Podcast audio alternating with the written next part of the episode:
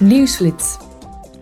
Morgen houdt de Commissie Economische en Monetaire Zaken een openbare hoorzitting over de economische gevolgen van de EU-sancties tegen Rusland en de economie van de EU.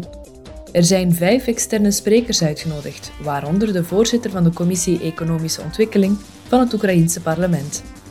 De sprekers zullen hun mening geven over de economische gevolgen van de sancties. Morgen zal ook de Commissie Landbouw en Plattelandsontwikkeling een openbare hoorzitting houden ter gelegenheid van de 60ste verjaardag van het gemeenschappelijk landbouwbeleid. De betrokken parlementsleden zullen spreken over de rol van het communautaire systeem voor kwekersrechten. Dat is het grootste systeem ter wereld voor de bescherming van nieuwe kweekproducten met intellectuele eigendomsrechten voor nieuwe plantenrassen. De commissie zal ook de stijging van de energieprijzen bespreken. De commissies voor volksgezondheid en burgerlijke vrijheden, justitie en binnenlandse zaken zullen een gezamenlijke vergadering houden over het voorstel van de Commissie voor een Europese opslagruimte voor gezondheidsgegevens.